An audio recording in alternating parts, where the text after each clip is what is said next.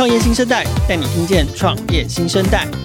无论是新发掘的创业之星、新创意见领袖的热门话题、投资风向、国际趋势以及创业生态圈的最新动态，收听创业小聚 Podcast，看新创在空中小聚。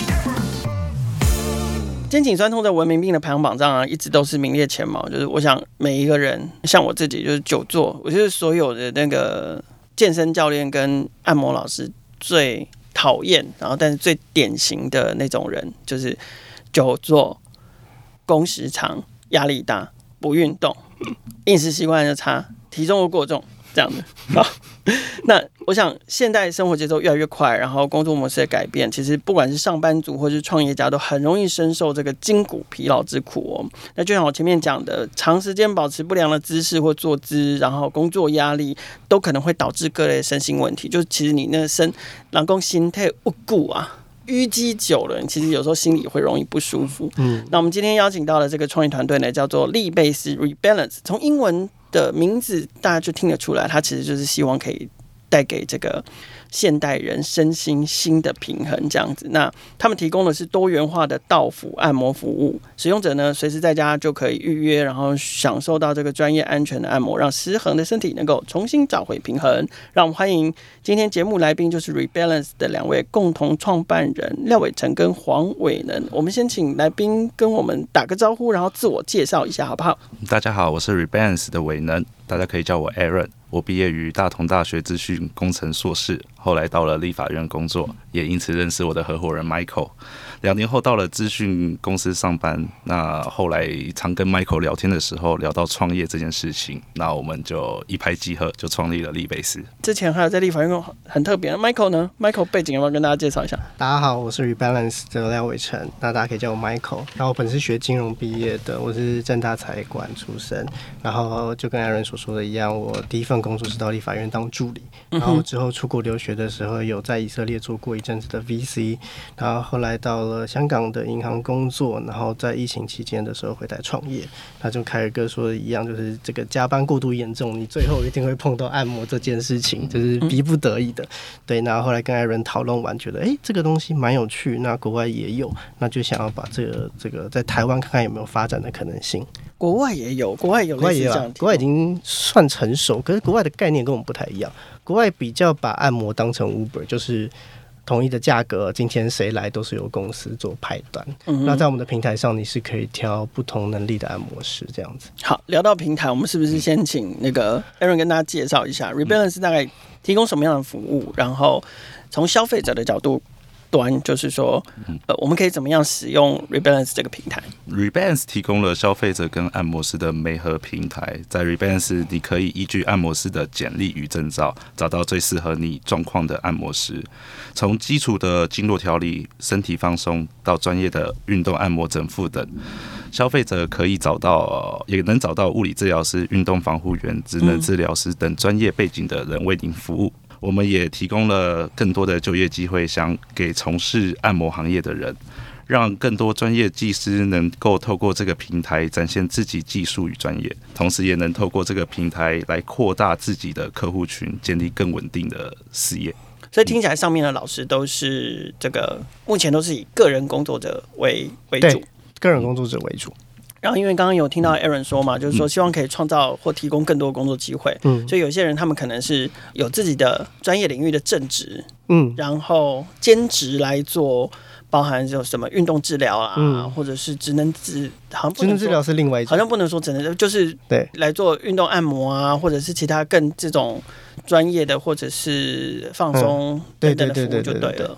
我们大部分的按摩师其实还是以按摩为本业，只是他在兼职的时候有，其实大概有两种啦，一种是他按摩为本业，那他空闲时间想要兼职的时候，可以在我们平台上。对，那我们平台好处就是，他可能在本业的时候，他没有办法，呃，有一个版面告诉消费者说我会什么，可是，在我们的平台上，这些东西都是透明的，这是第一种。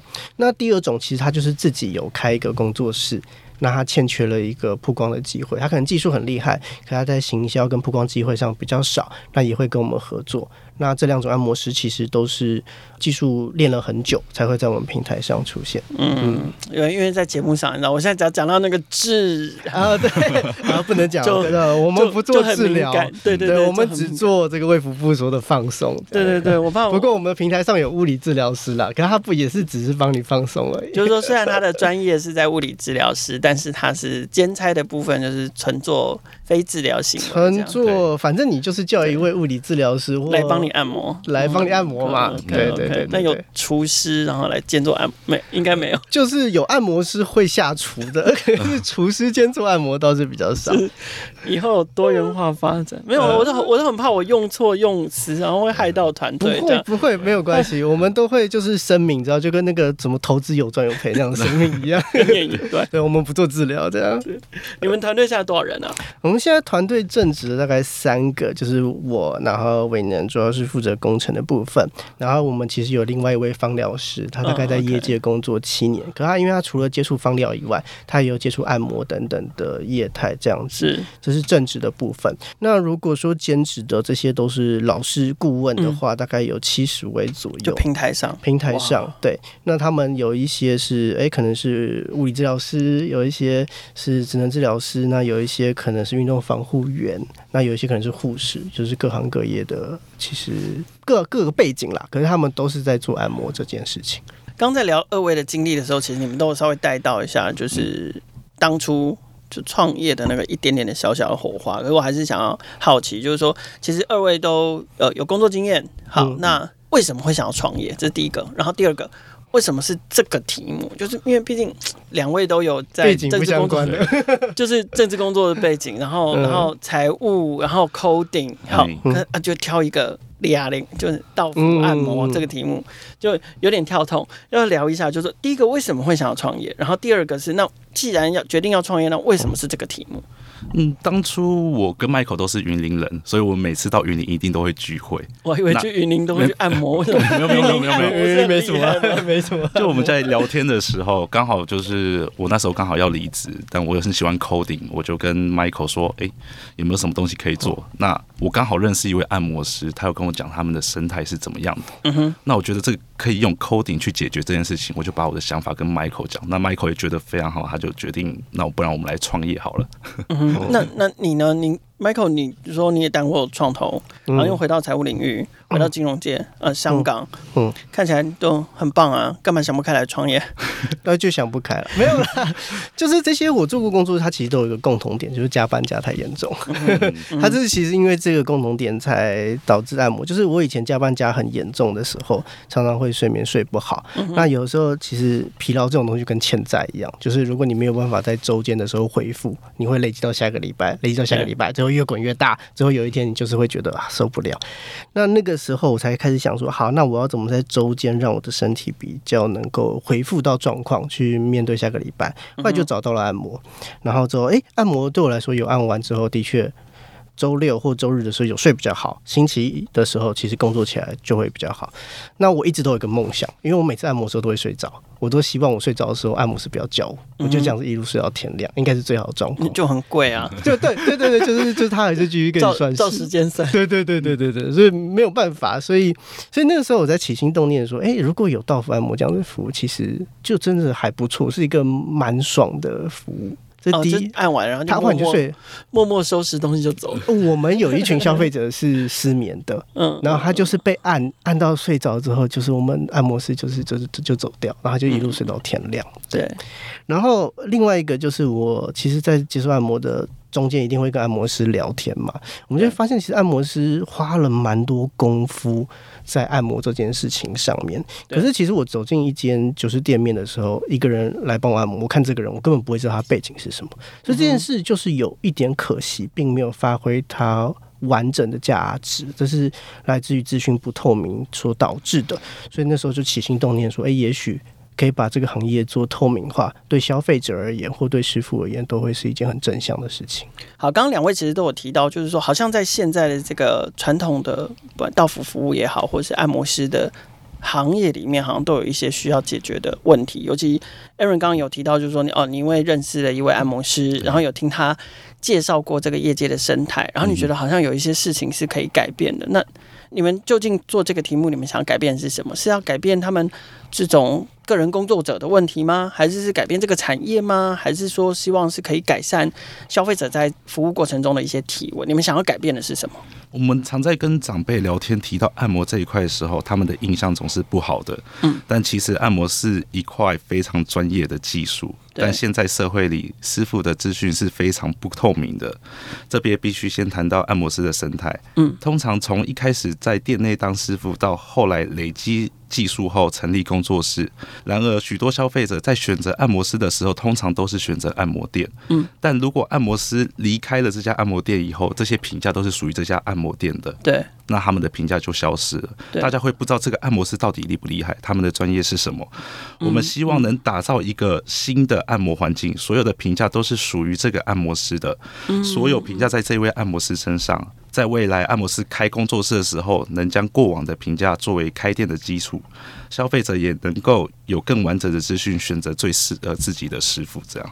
嗯哼，所以某个程度，其实你们有点想要改善那个产业结构，就是说，现在尤其是就我所知，其实像师傅很多按摩店底下的师傅，嗯，他们其实好像几乎是用一种类似靠行的那种，对、啊，用我的理解，我就只能用靠行来解释，就是说，他们甚至不是他们的这个专职的员工，嗯，他们只是在这个店家的庇应之下，然后有生意可以接，然后。再去跟店家拆账这样子，嗯、业态其实是这样的。当然有一些是坚持用自己的按摩师，这当然我们也有，所以也有用自己也有，可是是比较少数。大部分的状况，他们的状况就是这样。比如说我今天一间养生馆，那有一个客人来，我没有按摩师，他就有一个赖群组，他就会想说，哎、欸，我需要一位，然后你就看到底下开始加一加一加一加一，然后就挑那个先打加一的那个，请他来我的店里面服务。嗯，嗯，这就是为什么你去了养生馆，有的时候你的服务品质会不一。的理由，这是一个。那这我们一般称叫他们流动师傅，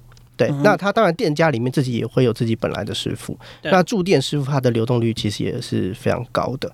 那这其中一个理由，其实也就是资讯不透明下的结果。人来人去，你都不知道到底谁服务你。理解，理解。嗯、好，所以当你们那你们改善这样结构之后，我刚刚听到了一个最重要的价值，就是说，哎、欸，未来的这些。评价啊，这些好或坏，嗯，OK，或者是或是客户的反应，甚至客户会跟着师傅走。嗯、那你们的商业模式是什么？你们自己怎么跟这些师傅？比如说，你们跟他们分润吗？还是怎么样？还是你们提供平台服务费吗？还是什么？我们目前是跟他们分润的方式。那当然，分润它会有一些比较细节上分润的不同，比如说哦，你的回头客。的状况可能就是那一单的分润会不一样，或者是呃你在平台上接了多少单，它的分润会不一样。可是基本上还是采分润的模式。那理由是因为这个按摩师还是习惯这样子的业态，所以我们还是先以这种方式处理。那，那比如说他们要在平台上面。嗯，被刊登就所谓的上架，你们会跟他说上架？目前并没有上架费，对，因为 平台是处于扩张。可是也必须要讲，就是我们在每一位按摩师上架之前，其实也有有是有花一些成本啦，包含就是很多技术型导向的按摩师，他。他技术真的很好，嗯，人也很不错，但是就是不太会包装自己。嗯、对，那我们希望我们平台也协助他把他自己最好的一面展现出来。哦、这，这比较偏服务的那一。这比对，我们也有做这样子的服务，包含照片上的修饰，还有很多按摩师是这样子，他可能花了就是二三十万到处学功夫，可是叫他写一份简历的时候，可能就是写我会按摩或按摩十年就结束了。对，那我们就会去像是访谈的方式去把他的过往经历全部放出来，帮他写，帮他写一份。对了，OK，对，哎，我把收费。标准拉上来问好了，那那你们怎么收费？既然你们跟按摩师傅分润的话，那收费是你们定？还是价码是你们定，还是价码的部分是按摩师定？哦，那我们当然会有一个建议的市场价格。是，那他定的价格，比如说消费者点了一单好，他可能会有两三位按摩师来接，所以按摩师也必须要把竞争当做其中一个考量。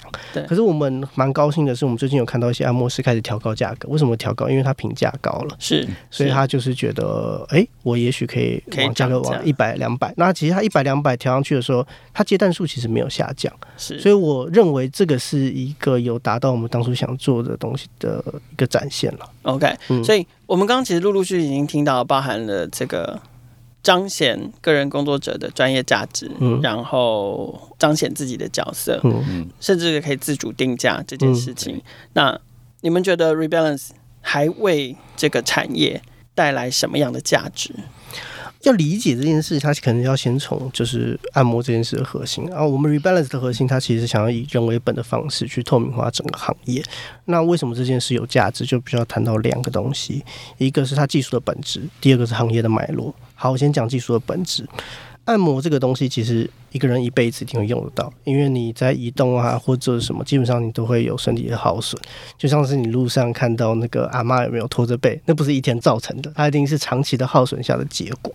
好，那比如说按摩师在按摩师眼中，哈，人体这种东西就有点像魔术方块。那就是他要尝试，他的目的是把归类好嘛，把它解开来。可是人的身体跟魔术方方块不一样的地方有两个，一个是呃，它没有那么简单嘛，它不是那么照规则的。第二个是我们魔术方块，我们可以用眼睛直接看到颜色，我们就知道怎么拼。可是按摩师的部分，它不需要用手。作为触感去收集你身体的情报，然后再用他过往学到的知识去判断这些东西的成因是什么。那因为这样子的技术本质，导致他的训练是非常困难的。你想想看，如果你是个教授或是一个老师，你要教你底下的学生某个触感是什么，你要怎么教？我没有办法用黑板教，我也没有办法用影音教，我只能跟跟他说啊，这触感就是这样子，就是这样子。那大家的领悟能力其实就不太一样。嗯、然后再加上说，我必须要，比如说我是个教授，我要教我的学生怎么做这件事情，我必须要足够相同的样本，然后学生去按之后要记得这个触感跟这个问题之间的连接，这件事又很困难。你哪来那么多样本？嗯、所以人才好像在处理和牛哦，反正它的业。它的这个技术本身的差异是非常非常大的。那除了就是同一个老师练出来的学生可能技术上就有差异以外，他本身按摩这件事想要解决的问题的差异也很大。从最基础的放松到你真的是有什么症状还要来解决你这件事情，按到你睡着，对，按到你睡着这件事情。没睡着的话就这是一种啦，这是一种模式，一种手法。对，所以它在技术本质上的差异就很大，然后再搭配上的。这个行业的脉络就是它资讯是相对比较不透明的，嗯，那比如说呃，因为行业比较古老的关系，所以资讯本来就比较不透明。那这两个资讯搭配起来，就是比如说，假设你今天去旅馆好了，我至少还可以用照片的方式去判断，哎，这间旅馆漂不漂亮，有没有符合我心理？那通常都不一样啊，通常都不，你说照片不一样啊，那就是照片诈欺问题。对，那这如果它有忠实的呈现的话，是没有这样子的问题。是对，那这些行其他行业都可以用，比如说照片啊，或者是证照的方式做解决，可是按摩业比较难。按摩业你看到就是那个人，所以它会有非常有透明化的这一个价值，不然导致大家每次去养生馆的时候，或是去店面的时候，你叫按摩师就像抽盲盒一样，是对吗？那如果你今天的这个主要目的是为了放松身体，那你抽到错的就是啊不舒服，那就算了，没什么嘛。那你今天如果是真的想要解决某一个问题，你抽到错的。那那个问题就很大，嗯、你就想象你这个生病嘛，要去药局，结果药局进的每一批药的货的质量都不一样，那那个就是，所以我们认为把这件事情就是解决，是会创造蛮大的价值，就是消费者可以很明确知道我在买什么，那也带给整个业界比较一个正向的发展，就是当你是一位按摩师，你愿意在这件事情上做钻研的时候，市场是回应你，会愿意给你你比较好的薪水。那消费者也同样可以依据他自己的状况的严重程度，去找符合他状况的按摩师，这是我们认为我们可以对业界带来的转变。嗯哼，那 Aaron 呢？你这边观察就是说，尤其是你自己是工程师，然后从你的角度来看，那再加上你是按摩师的朋友。我觉得有四点了、啊。第一点是提供消费者更完整的资讯了，平台能够显示按摩师的评价，让消费者能够更了解每位按摩师的专业，还有服务质量等详细讯息，让他们可以更好选择适合自己的按摩师。对。第二点，建立按摩师的个人品牌，按摩师可以在平台上建立自己的个人品牌，展现自己的专业技能和服务质量。这对于希望自立门户的师傅是非常的便利。哦，所以你们在鼓励师傅自立门户，对啊。我们其实的概念就是，比如说你在养生馆，那你觉得自己技术不错，那你也做了很久，你想要出来开工作室，翅膀硬了，对，翅膀硬了，然后你想要出来，潮了，我们来帮你这样子。还有呢？还有提高按摩师的声誉，因为平台上所有的评价都是属于按摩师本人的，所以好的评价能够提高按摩师的声誉跟知名度，那可以获得更多的客人跟收入。嗯、第四点是帮助消费者解决疑惑，我们在平台上可以提供消费者按摩相关的疑问解答，帮助他能更好了解按摩的相关知识和技巧，并更好的享受按摩服务。其实就是网络的精神嘛，那开放透明，对，这样子，只是刚好放在这一个业态里面，它的价值会特别高，明显，对，因为它要处理的问题不纯粹只是放松而已。OK，可是好，嗯、就是说开放透明是一个大家都知道的原则。那我们我们当然我们也看到，就是说在这个原则之下，加上网络时代、数、嗯、位化时代所所带来一些转变。但是除此之外，Rebalance 来说，就是。你们还有哪一些创新的地方呢？OK，对，我们可能在到府按摩上面，我们是第一个用系统的方式处理的。嗯哼，因为房间大部分的呃到府按摩啊，或者说都还是采用人工的方式去做美合啦。嗯，那系统的方式就会有好处啊，一是你在美合的时间啊、地点啊等等，都可以比较及时的给消费者一个反应。对，这第一件事情。那第二个就是呃，我们有设定一个安全系统，这大概也是台湾唯一一个设安全系统的。那我们就是以第三方的角度去确保服务者跟这个消费者他在服务中间，呃，一是不要有安全上的问题，预先防范。那如果有真的有发生什么事情的时候，我们可以第一时间知道。啊，并且介入。那第三个部分的话，就是这其实也不是跟系统有关的新创了，就是蛮多养生馆，它因为早期的整个行业的脉络，所以它对自己比较没有那个自信，他就会觉得哦，我这个学这个东西就是我什么都不会，所以当初来跟老师傅学，学到这样子的。对，那可是其实到了现代，很多。东西都不一样，很多来做这一行的年轻人，他可能就是本科业跟这个医疗相关的背景的人来做的，嗯、所以慢慢那个形象在改变。那我们就是协助这个行业的转变啦，就是推他一把，对，让大家对于这个按摩这件事的想象变得不一样。这是我就是觉得我们创新的部分。但难的就是说，我们都知道这个行业其实已经已经很大，嗯，很多，嗯，对，很大，很久，很多，很杂，嗯。嗯。光是光是一个按摩，就是广泛的概念的按摩底下就细分很多，有有有纯粹舒压的、放松的，然后有这个调理的，嗯嗯，有处理骨头的，有处理肌肉的，有处理所谓的筋的筋膜的，嗯嗯，有用手按的，有辅佐机器的，有加刮痧的，就是你知道，就是非常非常多，所以这是一个，然后再来。，Neurodown 下来到那个道府服务，就是说从传统按摩到光是道府按摩这一大漏斗，都是一个非常大多久杂嗯。的产业系统。嗯、那你们怎么跟他们竞争跟做出区隔？OK，我想第一件事情是人才上的竞争了，就是为什么我们平台其实上架大概。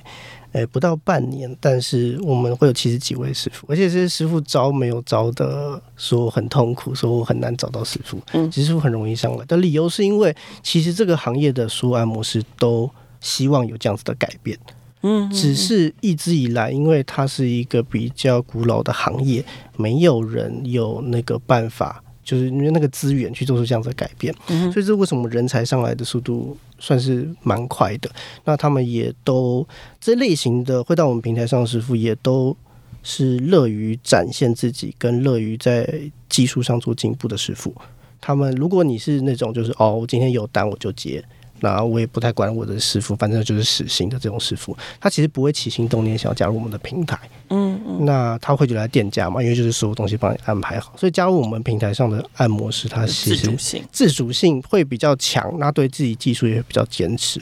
那这是我们跟传统按摩的第一个竞争上的优势。嗯、那当然还有另外一种，就是系统上，本来你用系统就是可以简化很多流程嘛，包含预约的系统啊，这个媒合的系统啊，时间地点上的媒合。这件事情也都呃是台湾其他家所没有的，所以然后第三个部分就是传统呃按摩还是以店家的方式嘛，所以那因为他们的人才流动率很高，所以服务品质会飘动。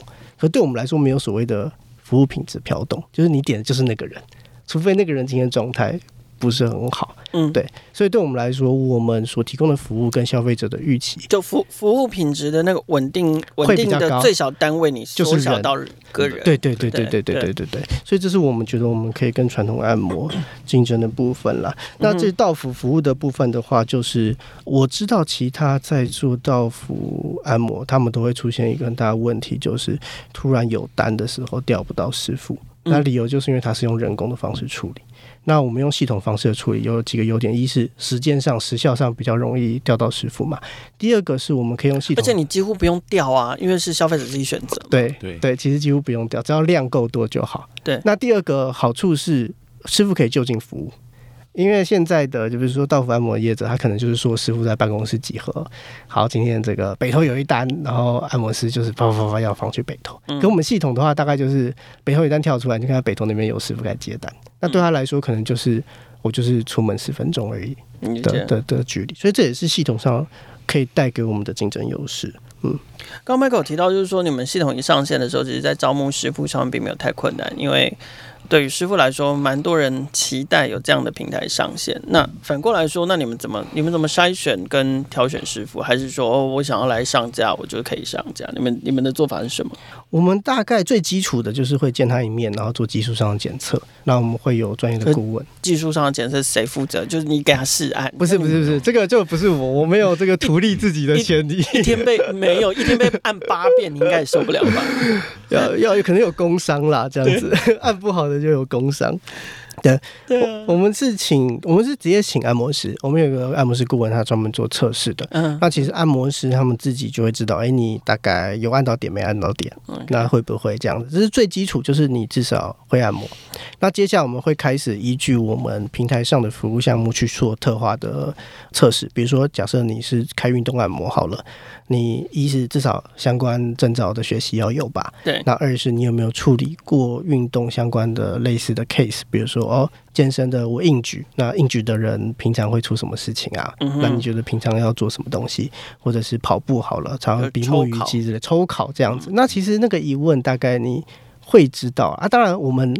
我们一般是不会跟师傅讲我们要考什么，所以我们都是看当下反应。嗯嗯，对，就反应有。那那不同的子项目，我们都会去设计，像是类似的去确认说你有没有达到那样子的标准，这是第一个技术的部分。那第二个部分呢，当然因为是我们一开始是做到服按摩的话，那你在穿着服装啊、进对应退啊，就是要比较比标准还要来的更高，因为你是要进别人家门，然后取得别人的信任，这件事是必须要有的。那第三个最硬性的规定就是良民证，你不能有犯罪记录，这对消费者也很重要。然后有一点是蛮有趣，然后我们会纳入考量的是，俗话讲一点就是有没有上进的心啦。可是概念就是你到底对技术这件事坚不坚持？就问他小时候我们去河边看鲑鱼逆流而上，对，他那个可能是这个以前的课本读太多的。对，就是上进，就是你其实看得出来，他对技术是有企图心跟企图心，对，就是他们一直在加强自己。哎，对对对对对对，而且是可能是不计成本的，就是他不是很在乎那个东西可不可以带来回报，他就是想要解决某一个他消费者身上的问题，那他没有办法解决，他就要去找寻答案。这件事是我们评估里面非常重要的一点，而且我们也是尝试在找这样子的人。OK OK，那因为刚刚前面有聊到良民证，然后也有聊到说我们必须要是到府服务，所以其实我想安全性这件事情一定是大家都很关心的。但是其实安全是一体两面哦，我们不单单是只有这个消费者的，不管是人身安全或者是财务安全之外，其实当然按摩师自己的安全也很重要，因为它是两件事情哈，不是说不是说消费者都是小绵羊，按摩师就就会出现大野狼这样，有时候是反过来的，所以你们。对 Rebalance 来说，你们平台怎么样去保障双方的安全性？除了刚刚提到阳明证以外，我们还有 GPS 的定位，是定师傅的位置。嗯哼，那还有一个安全码的机制。这个安全码机制怎么运作？在他们结束按摩的时候，必须要在他离开客户的地点的时候，要输入安全码，我们确保他他们两位都没有状况发生，安全脱身了。呃，对，安全结束服务了。嗯。那我们系统上还有一个时间的判断，我们会自己去计算说这个时间按摩时长多久，那多久之后会触发这个安全机制？如果他还没有回报安全的话，我们都会介入，这样就报警。对对对，我们先打电话确认啦，就是因为我们有 GPS 定位，这是个优势，就是，比如说打电话过去，现在还没有没有从来没有发生过这件事情。可是我们 SOP 是先打电话过去，OK，接起电话，啊，你确定好？那你现在人先撤出去。我要先看你 GPS 定位是有离开的，然后确认安全的时候再去确认双方的状况是什么。所以你们有制定相关的 SOP？我们有制定相关的 SOP。问一些简单的问题，确定他就是人是清醒的。对，人是清醒，那就是人是清醒，可能就不会接电话。然后像是安全码，刚刚说的，它比较不，其实是输入了，可是它其实是出现三组号码，有一组是你的。所以如果你觉得你当下是受威胁的话，你就按另外两组不是你的，我们后台会知道。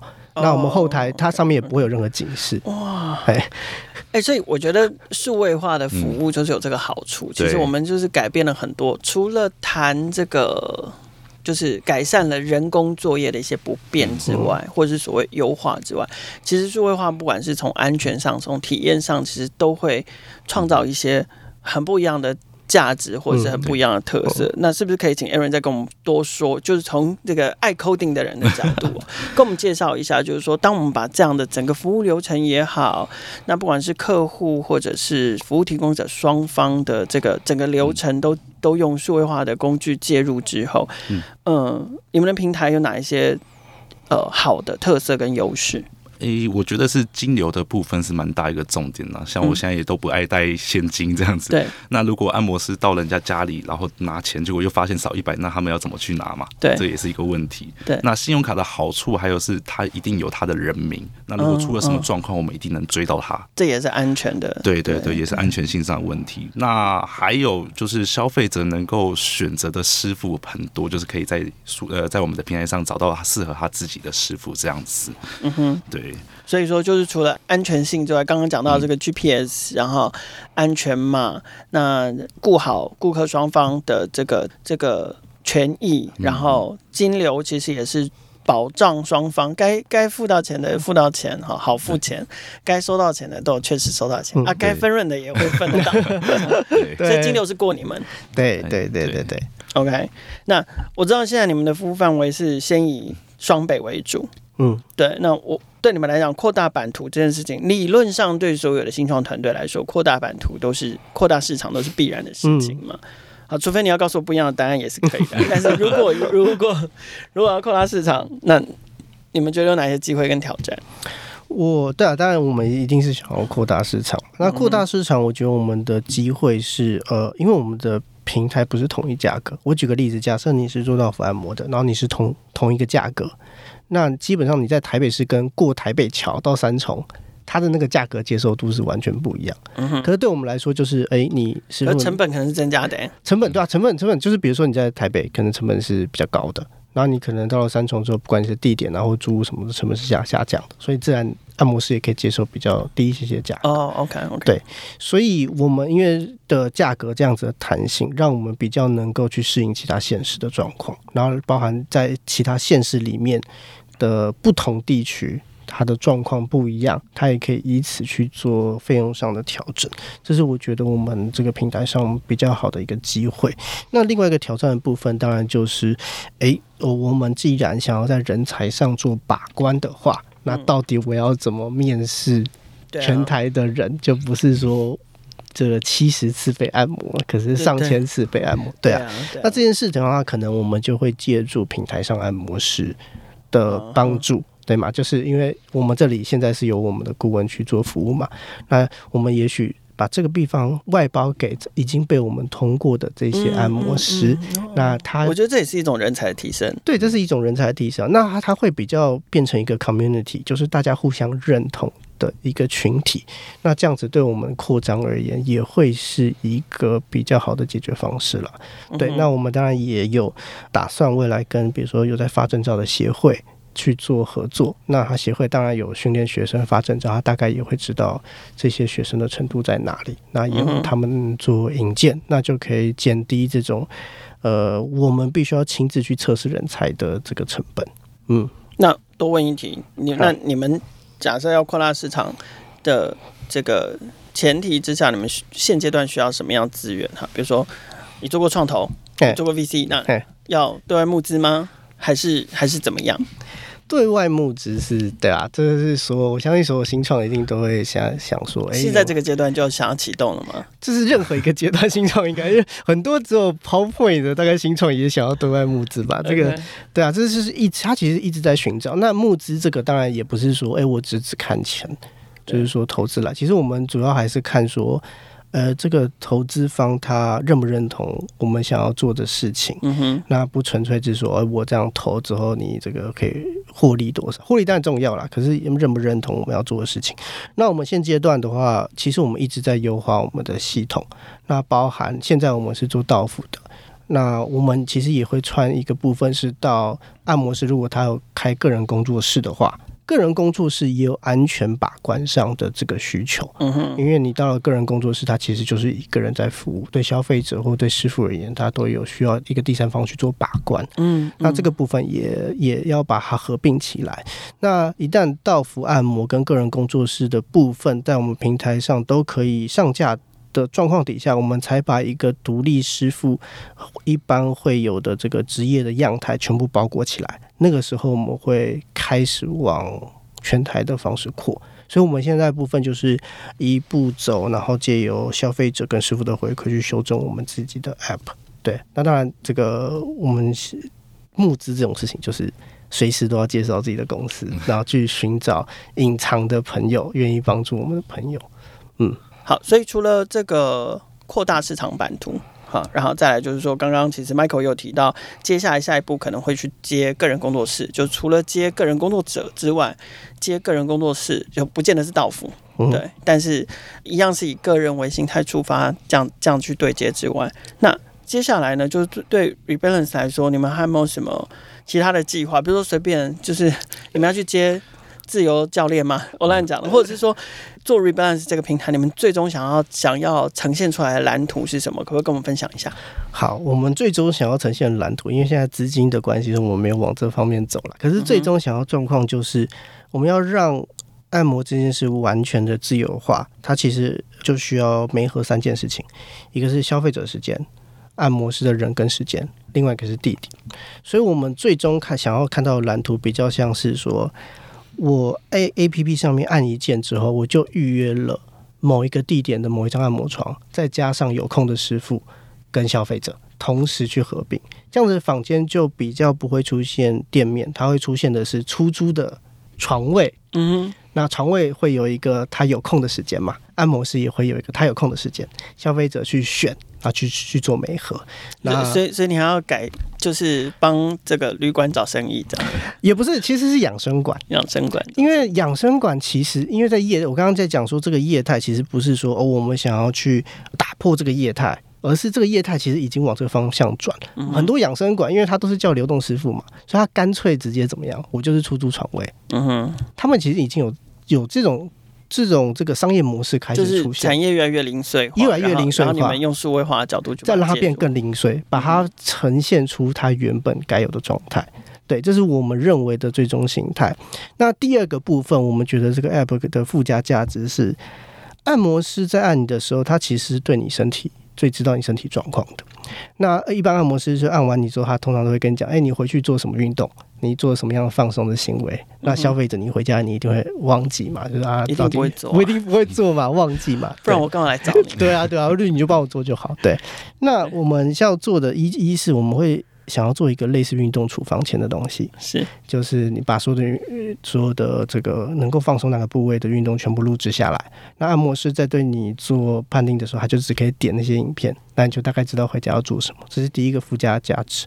那第二个是我们会去统计说你这个什么样身体紧绷状态，到最后。你可能无可避免的走到什么样的疾病？嗯哼，所以一般我们现在就是这个政府用的资料或者医院用的资料，通常都是你已经生病了，你要开刀了，我才知道哦，你出事了。对，那到底你出事之前的状况是什么？我们是不知道的。那能够去取得这方面资料的，其实按摩师是一个非常好的来源。嗯哼，所以假设。假设真正的说是假设，假设我们收集了这样的资料，我们办有办法预估说，大概这个人在前期出现这样子，他五六年之后大概会走到最后那一步，身体一定会有哪边受损的话，这个对整个政府而言，整个健保制度而言是非常好的，因为你走到疾病那一刻，你才去治疗它，是最耗社会成本的。如果你在之前，你大概就知道系统就警示你，你大概会出什么状况，你把自己的身体养好，这件事可以减去大众很多的成本。那这也是现在市场上所欠缺的，因为没有人可以统计你身体状况怎么样。嗯，这是我们最终的心态。产业的数位转型其实持续在发生哦，就是除了我们大部分就是谈到数位转型看到那些很大的题目之外，其实我们也发现数位转型的这个概念也逐渐落实在生活服务产业里面，而且并且并且是针对比较微小或者是零碎的题目，然后持续的去改善，不管是服务提供者或者是消费者双方的这个。工作流程或者是体验。今天非常感谢 Rebalance 两位共同创办人 Michael 还有 Aaron 来到创业新生代节目的现场。如果平常就有这个消费按摩消费的习惯的听众朋友，有兴趣的话，其实可以试试看 Rebalance 的服务。各位在节目的资讯栏都可以找到他们团队的相关资讯。每周听一集，认识一个创业新生代。我们的节目每周三固定更新上架，记得追踪订阅，才不会错过任何一集更新。更欢迎大家把节目分享给关注创新创业的朋友，让更多人新建勇于挑战大胆创业的创业新生代。